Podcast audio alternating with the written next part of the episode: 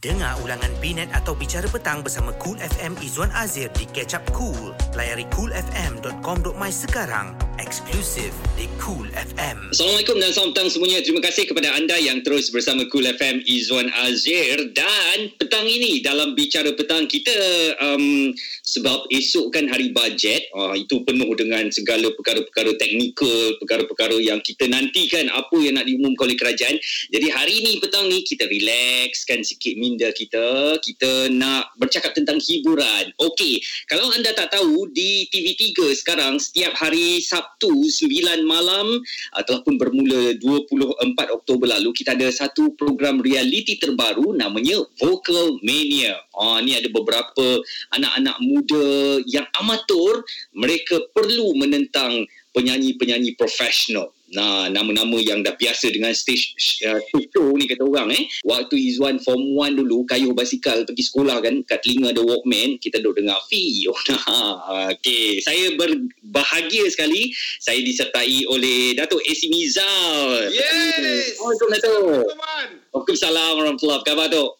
Baik, Alhamdulillah, Alhamdulillah. Uh, orang zaman-zaman COVID ni duduk kat rumah kau aku tengok macam aktif ke sana ke sini tu. Ya. Ha. Sebab saya, saya sebab sebenarnya bukan saja saya pergi sana sini tu bukan sembarang-sembarang buat kerja. Sebab saya cek SOP orang buat ke tak, betul ke tak.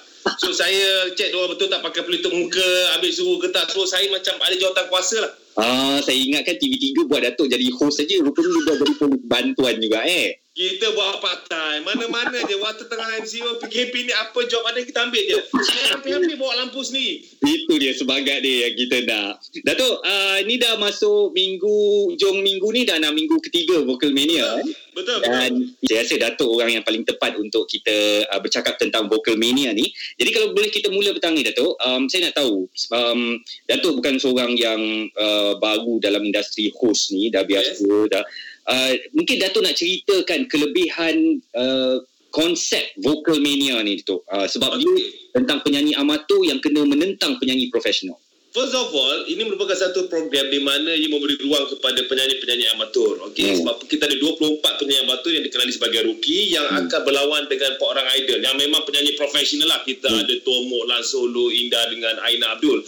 So what kita apa yang kita ada patutnya sekarang ini adalah platform untuk amatur mencuba dengan apa yang ada pada idol ni. Diorang akan tengok try bila atas pentas nyanyian uh, lain daripada kalau kata buat video je. Hmm. So ini merupakan pengalaman orang dapat dapat pengalaman daripada idol-idol dan sebagainya dan yang paling penting sekali rancangan ini dia konsentrasinya kepada dua platform iaitu uh, artis-artis daripada rancangan daripada TV-TV yang kontroversial ataupun yang yang macam biasa dan juga orang-orang yang dalam internet so, sebenarnya kita menggunakan du- kedua-dua dunia dunia Aha. internet dan uh, dunia TV untuk kita paparkan persembahan. Hmm. So yang paling best adalah bila penyanyi-penyanyi amatur ni setiap minggu ada empat penyanyi amatur yang berbeza. Betul. Hmm. Alright, diorang merebut jumlah uh, wang nilai RM80,000.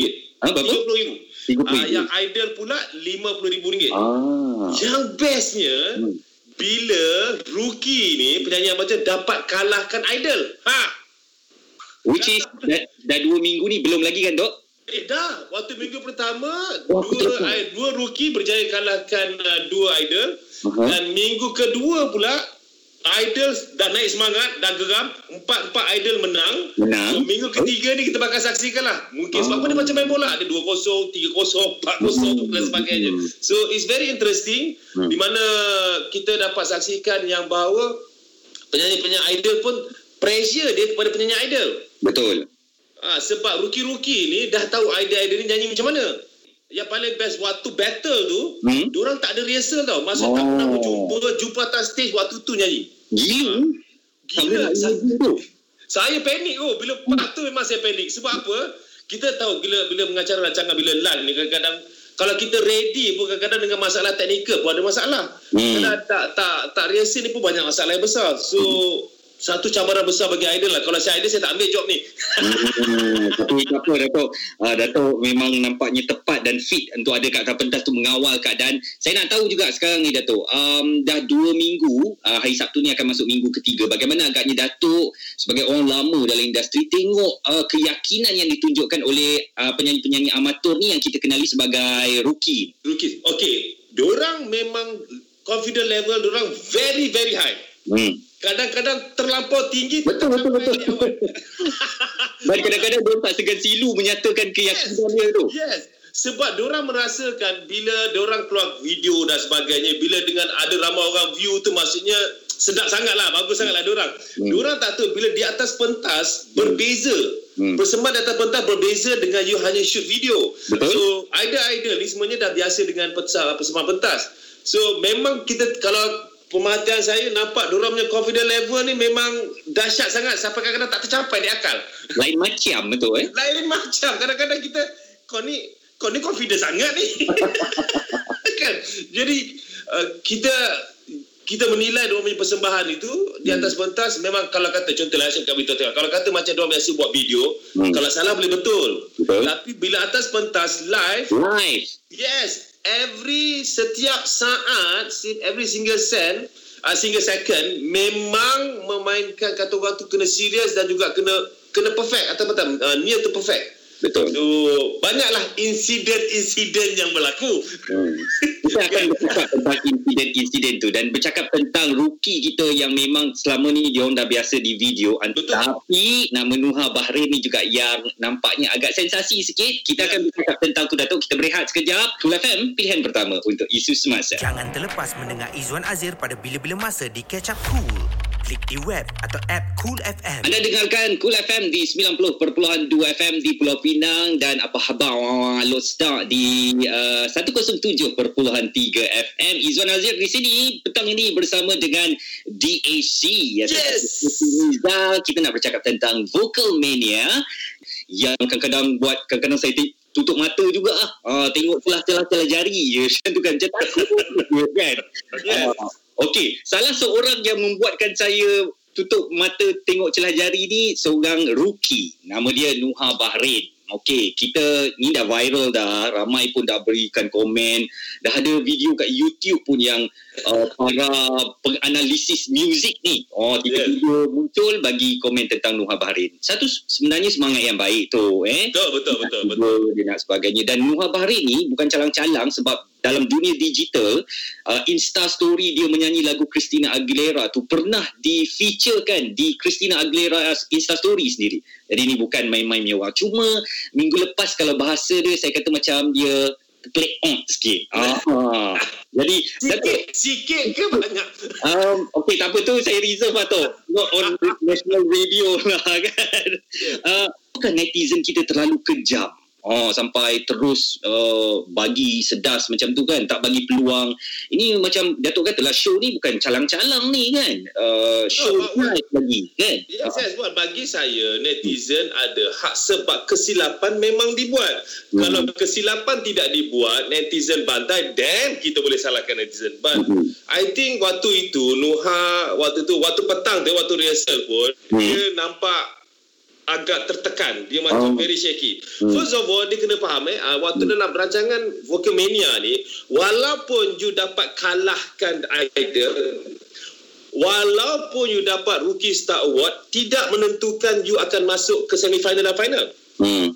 Sebab untuk masuk semifinal tetap berdasarkan pada undian-undian online. Hmm. Maksudnya menang ke you dapat kalahkan idol ke menang Rookie Star Award kalau you punya undian online tak tinggi you tidak akan menjadi 8 antara yang masuk semifinal dan kemudian 4 yang masuk final. Hmm. So dia punya tekanan adalah bila dia terpaksa berlawan dengan all the idol ada uh, rookie dan sebagainya. Sebab rookie-rookie ni ada 24. Hmm. Kalau ikutkan satu bas rombongan sampai ni. Betul. Dan lepas itu pula dia terpressure dengan idol-idol yang dekat bawah. Memang Hmm. semuanya dahsyat-dahsyat. Sebab apa? Perkataan battle. Maksudnya dia mencabar idol.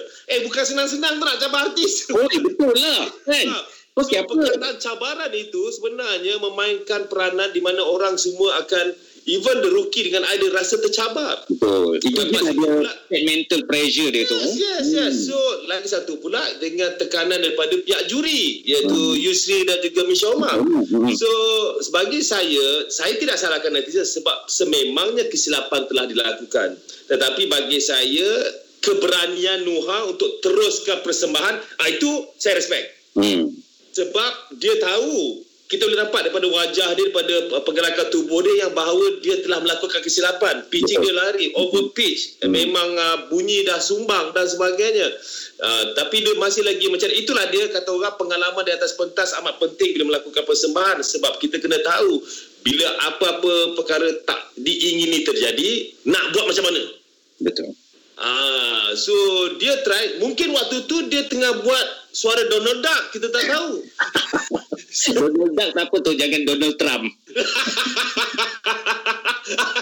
ah, itu kelakar. Itu kelakar. Itu kelakar. Itu kelakar. So, so bagi saya uh, dia mencuba sebaik mungkin Uh, tetapi kesilapan macam itulah cakap bila pressure kadang ialah takkan kita nak terangkan semuanya kepada netizen netizen pun faham hmm. tapi ini merupakan satu uh, peraduan dalam Wokemina yang lain pada lain di mana memang tekanan ni besar. Hmm. And then uh, tapi bagi saya lah dia bernasib baik sebab kita tidak ada penonton. Kalau ada penonton mungkin Aduh, akan betul eh. Oh, Susah kerja Dato' nak mengawal ke atau takut perkara-perkara yang tak diingini berlaku eh suara-suara ya. daripada penonton tu. Ya. Um okey Dato' um kita dah dah tengok uh, orang panggil kejadian Nuha ni Dato' tetapi apa kita macam tak kau cerita macam bencana alam.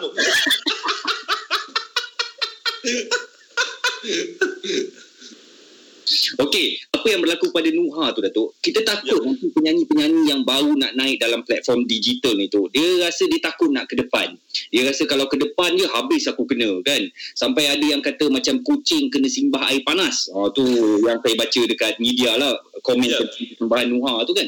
Jadi apa nasihat Datuk kepada mungkin penyanyi-penyanyi baru yang nak naik ni di platform digital um, yelah kalau mereka masuk rancangan reality macam ni ke apa yang diorang kena expect uh, mungkin diorang tak boleh nak jangka bahawa kau menyanyi de- dengan handphone kau aja uh, yeah. sama dengan uh, stage yeah. performance bagi saya yang paling penting kena tahu kelebihan dan kelemahan masing-masing. Sebab apa bila di atas pentas ini kita kena tahu macam mana nak counter apa saja kesilapan kita. So nasihat saya kepada penyanyi-penyanyi amatur ini, amatur ini ada dapatkan banyak pengalaman. Mungkin di luar-luar dan sebagainya. Pergilah nyanyi karaoke open ke dan sebagainya. Sebab bila nyanyi live is totally different daripada recorded. Betul. so bagi saya saya pula tidak akan membatas atau menjatuhkan semangat all these newcomers. Bagi saya kita perlukan artis baru. Kita perlukan feel-feel yang baru dalam dunia hiburan. Kita feel kita perlukan image-image baru dan sebagainya. Genre-genre baru untuk dalam uh, menyerikan dunia hiburan. So bagi saya kalau kata diorang nak mencuba make sure make sure ilmu penuh di dada Hmm. Ha, sebab kita bukan cakap pasal suara je, kita bercakap tentang image di atas pentas. You kena tahu pergerakan pentas macam mana. You kena tahu kalau kata pentas tu banyak kali hijau, jangan pakai banyak warna hijau. Ini hmm. semua pengalaman yang perlu ada. Dan penting contohnya macam saya tengok apa yang berlaku di Walkermania ini, sebenarnya peluang untuk ruki-ruki atau penyanyi amatur ini dapat pengalaman daripada penyanyi-penyanyi lama. Betul. Right? Mm-hmm. Hanya kena rajin bertanya lah sebab mustahil idol-idol atau juri ataupun saya bila you bertanya kita tak beritahu sebab sememangnya Vocalmania ni adalah merupakan platform kita menyambut artis baru mm. tetapi juga menerangkan dugaan sebagai seorang artis. Betul. Ah, itu bagi saya orang perlu banyak bertanya dan perlu melakukan banyak lagi persiapan. Jangan macam shot sendiri macam naik atas petang rasa macam lawa rasa sedap sangat, naik atas petang hancur. Hmm. Yang bestnya tu tentang Vocal Mania ni dia bukan tentang pertandingan saja. Sebab yep. dia juga adalah satu platform untuk uh, dapat ilmu kan. Dia mengasah yep. bakat dia dengan mereka yang betul-betul dah berpengalaman. Uh, jadi yep harap-harap kalau diorang tanya dekat Datuk juga Datuk kena bagi ilmu lah pada saya sentiasa, saya sentiasa bagi saya lagi banyak saya berkongsi ilmu lagi banyak Allah bagi rezeki saya. Itu paling Betul. penting. Uh, uh, itu paling penting. Cool FM pilihan pertama untuk isu semasa. Daripada TV ke radio. Dengar Cool FM Izwan Azir di Cool FM terima kasih anda yang terus bersama Cool FM Izwan Azir di Kuching. Anda dengarkan suara ini dengan suara Datuk AC Mizal pada petang what's up? Yes what's up? What's up? di 4.3 FM Okey Datuk, kita nak teruskan um, cerita kita tentang vocal mania ini. Um, ada nama-nama yang hebat, uh, orang lama dan orang baru dalam program ni. Kita ada Kak Mitch kita, kita ada Abang Yusri kita. Yes. Oh, tu pesaing kau dulu tu. Memang memanglah tu. Memang saya perhati je daripada atas pentas tu tengok je kat dia kan. Kita ada Tomo, kita ada Lan Solo dan uh, Aina Abdul serta Indah Ruhaila eh. Yang Betul. baru kita ni. Jadi um, dari susunan enam orang ni tu siapa yang Datuk kata paling paling best lah. Oh, kalau boleh Datuk bagi pandangan secara peribadi kan, susunan okay. ketenangan, lontaran suara, pitching semua. Ha. Memang kalau kata saya cakap ni sebab apa saya kata seram daripada pemilihan idol okay, Hmm. bagi saya setiap orang ada kekuatan masing-masing saya tak boleh cakap sebab Tomok dan uh, Lan dia rock Indah Ruhaila dia pop dan juga Aina Abdul pun dia lebih kurang pop dan sebagainya so semua ada kelebihan masing-masing hanya saya nak tengok saya nak tengok contohnya eh bila contohnya Tomok kena nyanyi lagu R&B Ah, macam tu tu. Ah. Apa kena macam tu tu eh? Sebab rookie rookie kita macam-macam genre, ada rock, ada R&B. Ah, mendapat kau kalau macam tu. Ah, so kita nak tengok versatility of setiap artis. Bayangkan Lan Solo kena nyanyi lagu kebudayaan, lagu-lagu Lagu Gazal. Ah, lagu Ghazal ke mana tu? Ah, ini yang ini yang belum keluar lagi sebab baru baru, baru minggu, minggu ketiga sebab kita tak tahu ni. Apa ni idol-idol ni kena nyanyi lagu macam mana? Wow. Ah. Jadi jangan ingat dia hebat sebab dia dah lama je eh. Cabaran Yes, dia lah genre lagu yang mungkin akan dibagi pada dia orang tu. Yes, itu yang saya cakap. Ini satu rancangan yang betul-betul tekanan kepada idol. Sebab bayangkan Aina Abdul yang kita dengar banyak nyanyi lagu-lagu pop dan sebagainya kena Hmm. contoh nyanyi lagu rock yang macam Lan Solo nyanyikan. Sebab Hmm. ingat, rookie yang cabar idol tidak boleh memilih dan tidak ada rehearsal. Betul. Hmm. Nangis, takut. Takut tu macam mana tu. Takut, Ya. Allah. Kalau kalau saya kena mau pergi tandas tu macam Ya. Dalam tandas tu tu duduk menggigil-gigil. lah tu. Betul. Okey, rookie pula dia tidak ada tekanan sangat. Yalah antara you sumbang tak sumbang atau perform tak bagus. Idol. Tekanan dia takut rehearsal tak ada. Hmm. Takut sekarang tak matching pula dengan dia battle. Yang paling takut kalau kalah malu. Betul. Oh, dah lah live Yes, kan. Ha. So ada juga macam contohnya waktu yang first episode Ternasib Baik dia berlawan dengan Aina Abdul. Nama Hmm. dia Alif, budak Alif ni. Dia pergi sama kata orang competition dengan Aina Abdul ke Los Angeles. Aha. Dia menang 7 award, Aina menang 8. Hmm. Dan malam itu dia menang, Aina Abdul kalah. Oh, itu dia kan. Ah, Itu dia so ada drama-drama dia tu. Yes, itu yang orang tak tahu sebab apa yang macam idol-idol ni diorang memang ada diorang punya genre masing-masing. Hmm. Bayangkan kalau diorang di-challenge dengan genre yang bukan diorang punya. Mendapatlah kau. Ah, mendapatlah kau. Itu masih kata ni memang kata orang tekanan memang kuat kepada idol. Kepada Yusri dengan Misha pula pun tekanan juga Hmm. sebagai juri. Bayangkan macam itu je nak cakap artis yang kalah, idol yang kalah. Oh malu. So kita kita antara artis pun takkan nak cakap. Okay, contoh waktu yang first tu, waktu tu uh, Tomok tewas kepada idol, uh, kepada Hmm. Rocky. Hmm. So kalau saya pun nak bagi keputusan itu, pun dapat tu hati tu. Yes. Hmm, Yes. Betul. Sebab kawan ni artis kita ya bukan betul. tak kenal siapa. Ha. Ha, itu semua orang ada pressure. InsyaAllah tak simpan kat hati. Semua profesional tu eh. Yes, yes. Betul. Hanya Ah. penerangan lah. Maksud kita kena terang pada idol bahawa kadang-kadang macam saya cakap lah, genre diorang berbeza. Betul. Ha. Ha, kan? Itu yang bahayanya tu. Sekarang belum semua rookie buat show lagi. Uh, ap, apakah Datuk dah lihat dalam minggu kedua sejak uh, sampai minggu lepas tu um, ada dah Memang ada. Hello? ada tu? Boleh boleh Datuk dengar. Hmm. Ah, kadang-kadang sangkut. Okey. Datuk rasa ada tak? you pakai internet jiran ke internet sendiri? Eh. ah, okey, dah saya ulang tu. Ada ada tak bintang-bintang rookie ni ataupun uh, uh, penyanyi-penyanyi rookie kita ni yang Datuk rasa bintang dia boleh bersinar pergi sampai ke um, final? Yes, ada. Memang ada. Uh, saya dapat saksikan kalau ikutkan minggu pertama boleh kata ke semua ke semua uh, rookie-rookie ada jiran telefon je. Kau pakai wifi dia. Sebab dia nak tukar password. So, so wa- waktu minggu pertama memang boleh katakan keseluruhan rookie memang boleh pergi ke semifinal. Hmm. Tapi masuk minggu kedua agak agak kita boleh nampak macam tak seberapa kuat macam minggu pertama. Ah. Sebab itu minggu pertama dua sama seri. Dua Dua rookie menang, dua idol menang. Minggu kedua empat-empat idol menang. So kita dah nampak lah ada ada a few dah memang walaupun baru dua minggu boleh nampak. Yang minggu pertama tu kebanyakannya memang boleh pergi ke semifinal. Okey. Um, kita rahsiakan dia akan tu rahsia Datuk dia Yep. Datuk pun kita takkan namakan sesiapa kan dan betul. tengok macam mana persembahan dia orang uh, dalam minggu ketiga ni pula dengan rookie yang baru betul kan Dok? Rookie yang baru. Alright. Orang rookie yang baru. Okey, Cool FM. Pilihan pertama untuk isu semasa bersama Izwan Azir. Suara Semasa Cool FM. Terima kasih kepada anda yang mendengarkan Cool FM Izwan Azir. Kalau tempat anda tak ada frekuensi Cool FM, no frekuensi, no worry. Sebab anda boleh dengarkan kami di coolfm.com.my ataupun di atas beberapa aplikasi Spotify dan juga Jukes. Alright, Dato' AC Mizal masih bersama saya pada petang Yes, ini. Yes, Kita yes. dah- betul.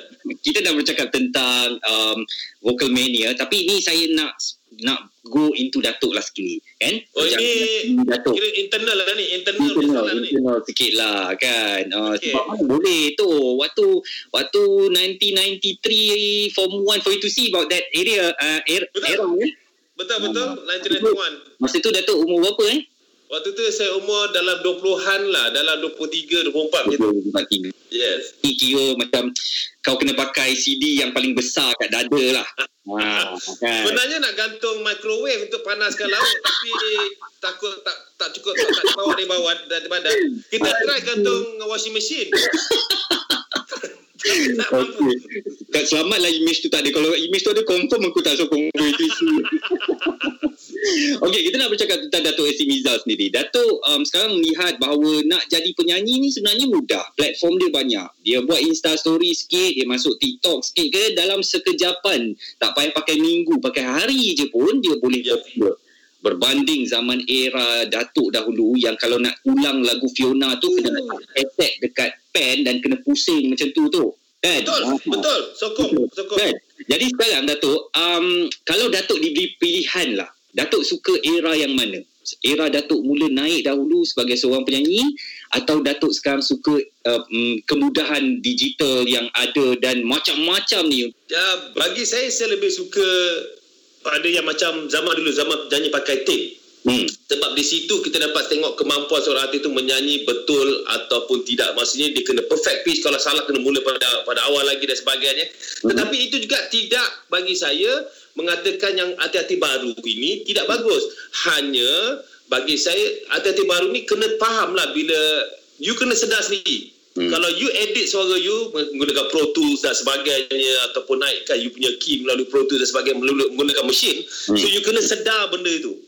Jadi jangan bila atas pentas menggunakan key yang sama, you kena turun satu key dan sebagainya. Macam artis dulu, you tengok Ramlah Ram, you tengok uh, katalah sekarang ni uh, uh, Awi Hmm. hmm. sebagainya. Even even alhamdulillah saya sendiri pun bila menyanyi banyak menyanyi pun kita masih lagi mampu menggunakan key-key kita yang dulu. Sebab kita memang kena nyanyi key itu sebab zaman sekarang zaman dulu tak ada lagi adjustment adjustment melalui mesin ni.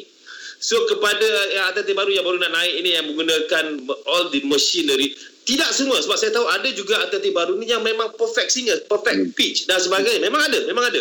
So janganlah menyebabkan apa uh, nila setitik susu sebelanga rosak. Yes, you kena sedar kemampuan you. Jangan uh, you rasa oh dekat rumah aku boleh nyanyi macam ni, mungkin tas stage boleh nyanyi macam. No, no, it's totally different. Totally different. Ah, uh, so kemudahan-kemudahan seperti turun key, turun half a key, turun satu key itu penting sebab kita bila menyanyi di atas pentas ini kita penuh dengan pressure. Bila pressure kita punya diaphragm kita akan tutup, kita punya Betul. vocal cord kita akan keras, kita Mhm. akan dan yang paling penting pula bila atlet baru ni bila kurang menyanyi, dia punya kelemahan dia adalah vocal cords dia. Di Hmm. mana muscle di mana muscle vocal cord dia tidak kuat. Hmm. Itu sebabnya bila kena nyanyi banyak kali macam rehearsal sekali, malam nyanyi terus sumbang. Hmm. Why you tengok kebanyakan artis yang punya tengkuk yang besar, contoh macam Awi dan sebagainya macam saya dan sebagainya, kita memang vocal cord kita dah train, kita dah ada Hmm. muscle. Dia macam kita dah ada six pack lah dekat vocal cord kita. So that's why kita mampu untuk sustain lama dalam bila dalam satu-satu show tu boleh bercakap atau menyanyi. Hmm. So benda-benda ni cuma teknikal-teknikal yang kena ada lah dan saya masih lagi suka yang uh, uh, recording pada masa zaman dulu sebab Hmm. di situlah ujian jika anda betul-betul boleh menyanyi ke tak. Hmm. Ah. Zaman tu mungkin tak ada reality show macam sekarang tetapi Oh, ujian dia ialah di studio tu eh. Betul, reality show hanya di rumah. Kau nyanyi, mak kau tengok sedap ke tak? Tak ada sedara-sedara kau nyanyi sebab kat karaoke, karaoke kat rumah. Ah, sedap suara kau ni. Boleh jadi penyanyi kau ni. Ah, kita try lah, kita try. So, paling kau pergi uji bakat. Lepas tu kalau dia terima. Kalau tak terima, halau keluar. Waktu saya first di uji bakat, saya pergi sendiri. Hmm. Saya ingat lagi, saya dihalau. Wow. Waktu tu saya dinyak saya nyanyi lagu Zainal Hijau Datuk Zainal. Uh-huh. So Uh-huh. ah tak ada Datuk Zainal dalam Malaysia ni satu je. Kau jangan nak berangan dah balik. Tapi saya cakap kat dia, "Bang, satu hari nanti abang kata siapa saya." Nah, Ah, itu so saya pergi bang. Yes, yes. terbukti eh. Okey. Uh, uh, saya nak mungkin Datuk boleh sampaikan nasihat kepada penyanyi-penyanyi baru ni yang kadang-kadang sebab dia rasa dia popular. Awak rasa awak nak bagi diri awak berapa? Dia kata dia A. Okey. Ada terasa tu? Okey, jangan terasa eh. Tapi dia overconfident ni tu. Ah jadi jadi bagaimana agaknya mungkin nasihat Datuk terutamanya kepada pendatang-pendatang baru ni untuk lebih banyak satu dia kena banyak belajar tapi mungkin kalau dia ada elok dia rasa dia rendah diri sikit kan terbuka kepada teguran sikit ke ah, mungkin Datuk lah. Tak. Ha. Cara kau tanya muka tak ikhlas. Baik. mungkin mungkin uh, kita punya zaman A dengan A dia berbeza sebab mungkin zaman dia ada A plus A minus. Betul kan? Kita A je kan? Ah, bukan Hmm. ada A plus A minus kan Ba- bagi saya macam inilah Hmm. keyakinan diri itu perlu ada tetapi merendah diri macam Wan cakap tadi adalah lebih baik sebab sekurang-kurangnya bila you merendah diri itu akan membuatkan orang lebih simpati dan orang mungkin lebih suka daripada orang yang membenci bila you cakap you rasa tinggi sangat so saya ada ketika itu sebab saya pengacara So bila dia cakap dia A tu saya pun agak terkejut. Tetapi tak boleh nak salahkan sebab dia yang uh, juri tanya so dia jawab su- ikut hati dia. Right? Mhm. Okay, tetapi bagi saya pada penyanyi-penyanyi amateur ini berjaga-jaga bila di atas pentas sebab kadang-kadang bila kita over excited bila kita dah menyanyi lagu tu kita dah rasa macam perfect sangat sebagainya kita kita kadang-kadang ada ada perasaan untuk kata orang lebih confident daripada yang sepatutnya. Mhm. Sebenarnya bila sebagai penyanyi ni kita tahu pitching kita kat mana, melodi kita kat mana sebab itulah gunanya experience kan. Tapi Hmm. macam saya kata tadi dia mungkin tidak ada pengalaman. Uh, mungkin ketika itu dia rasa seronok dapat menyanyi dengan idol dan uh, macam dia kata tadi dia mungkin A plus, A minus kita tak tahu. Betul. Lagi tu budak-budak sekarang ni dia lurus tu kan. Yes, Kan kalau betul, aku, aku si, Kak Mish marah pula. Kata kenapa kau tak yakin dengan diri kau? Ah, betul, dia betul, baik betul. up Diri je lah kan. kalau tak tak ada siapa nak cakap dia tahu dia tahu kalau kata dia tak cakap dia A kan dia cakap B C D kan macam you cakap tadi lah kan juri cakap you kena confident so diorang pun macam tu lah cakap tak ada pengalaman atas pentas kan Betul. itulah pentingnya pengalaman atas pentas Okey. Cool FM. Isu semasa, sukan serta gaya hidup bersama Cool FM Izwan Azir. Stream di coolfm.com.my serta app Cool FM sekarang. Cool FM pilihan pertama untuk isu semasa dan uh, walaupun saya sedang bersiaran dari rumah tetapi saya tak bersendirian petang ni dengan teknologi saya berhubung terus dengan Datuk AC Bizal Yeza Yeza yang penting sekarang ni malam- tidak, tidak berada di rumah saya tapi kita masih lagi boleh berborak-borak Betul kan? Mm-mm. Jadi okey kita bercakap tentang COVID-19 ni mungkin nasihat Datuk di ujung pertemuan kita ni tu kepada rakyat Malaysia untuk patuh SOP. Datuk pun mungkin nak ceritakan dalam buat rehearsal dan sebagainya studio kosong sekarang tak ada penonton kan. Feeling dia macam Ya. mana. Tapi mungkin demi untuk kebaikan semualah eh tak apalah. Uh, kosong ke tak kosong show tetap jalan. Yes, sebab apa bagi saya bila bila musim PKPB ni ramai duduk rumah anda perlukan entertainment, anda perlukan hiburan. So tugas kami sebagai orang-orang yang terlibat dalam dunia hiburan ialah menghiburkan anda. Hmm. Uh, saya agak kurang uh, apa ni kata orang kurang setuju bila ada juga netizen-netizen cakap okey tak payah buat persembahan dan sebagainya, tak jaga SOP ke sebagainya. Bagi saya macam inilah, kita orang punya kerja adalah menghiburkan anda. Dia macam kerja polis. Bolehkah anda suruh polis tak payah jadi polis? Eh jangan takut orang lah, ni PKPB tak boleh. So kita ada kerja kita sendiri yang kita kerja kita memang dilahirkan ke dunia untuk menghiburkan anda. Dan sudah pasti kita akan lalui melalui uh, SOP yang betul. Sebab memang kita lagi berjaga-jaga sebab kalau sakit lagu langsung tak boleh buat show. So bagi saya hanya be positif. Buat sekarang ini terlampau banyak sangat dugaan yang kita lalui. So saya berharap kepada semua penonton semua be positif dengan apa saja yang ditonton di kaca TV dan sebagainya. Sebab we are doing our very best untuk menghiburkan orang supaya orang kurang sikit memikirkan tentang masalah sekarang. Sebab sekarang ini kata orang ah, kita takut Sebab macam dengan saya, mak mertua duduk dengan saya, kita masih ada anak. So kita takut bila orang keluar ke kita keluar ke apa nanti, kena pula pandemik COVID, COVID-19 ini dia masalahnya dia tidak ada virus, uh, tidak ada kita punya solution lagi, tidak ada vaksin lagi. Ada. Yes, kita tak ada vaksin. So bagi saya kita berjaga-jaga di antara satu sama lain. Kalau kata tak perlu keluar jangan keluar. Duduk di rumah, don't worry. Saya teman anda, buka je TV muka aku ada. Yeah. Dan uh, Datuk Datuk cakap pasal positif tu tadi. Datuk rasa sebab positivity yang Datuk tunjukkan ke um, mungkin sebab murah rezeki, terus dapat uh, undangan. Mungkin Datuk nak kongsi? Yes, alhamdulillah. Saya memang seorang yang seorang yang very positive thinker. Hmm. Uh, saya memang suka segala apa yang saya lakukan mestinya positif. Kalau kata ada benda negatif, mungkin ada hikmah di sebaliknya. Itulah kata orang, uh, bila kita berusaha, kita tawakal. Alhamdulillah, hmm. rezeki saya ni Tuhan sampaikan kepada saya untuk keluarga saya dan sebagainya, untuk saya menghiburkan orang. Alhamdulillah sangat-sangat. Uh, sebab That's why you say lah, being positive is the most important part. Sebab sekurang-kurangnya, kita dapat memberikan hiburan kepada orang dan kepada macam contohnya bila terlibat dengan Ruki dapat beri pengetahuan, pengetahuan kepada orang. So, always be positive. Dalam dunia, kalau nak melayan benda negatif ni dah pening kepala dah.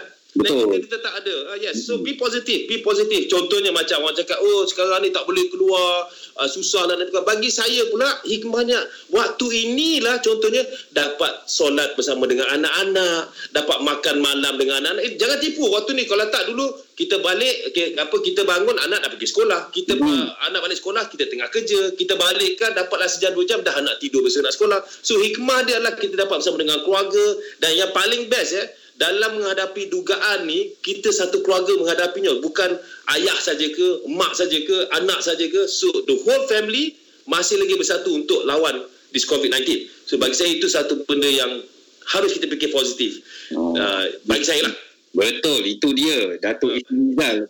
dia bukan orang yang fikir hiburan saja tetapi um, sedar juga tanggungjawab sebagai yes. masyarakat, yes. sebagai warga negara untuk kita turunkan balik COVID-19 ni. Datuk, saya nak ucapkan terima kasih kepada Datuk DAC kita, Datuk AC Mizal bersama dengan Thank you, uh, thank, thank you, thank you. Azira yang sebut DAC tu. Jadi, oh DAC eh, not bad eh. oh, kan? yes, yeah, thank you. Dan, jangan lupa um, tonton Datuk AC Mizal bersama Rookie dan empat idol uh, dalam minggu ketiga ini pada ini 7 November 9 malam di TV3 secara langsung. Mudah-mudahan kali ini um, yang mana yang dah down minggu lepas tu akan naik balik lah eh semangat. Ya, InsyaAllah. Insya Rookie-rookie yang lain pula. So, thank you Wan, thank you Cool FM dan kepada anda semua jangan lupa saksikan ini secara langsung. Tidak ada benda yang kita buat di sebalik tabir. Memang apa yang anda saksikan atas pentas itu yang sedang berlaku. Battle-battle yang tidak diduga, tidak pernah direhasal dan sebagainya. So jangan lupa bersama dengan saya, si Mizal dalam Vocal Mania 9 malam ini eksklusif di TV3.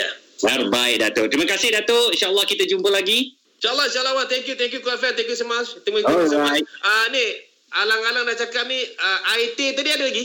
IT ada kat dapur tu nanti kau pergi ambil sendiri. Okey. Okay, dah sejuk dah sikit. Bersama kami di Cool FM Pilihan pertama untuk isu semasa Dengar ulangan Binet atau Bicara Petang Bersama Cool FM Izzuan Azir Di Catch Up Cool Layari coolfm.com.my sekarang Eksklusif di Cool FM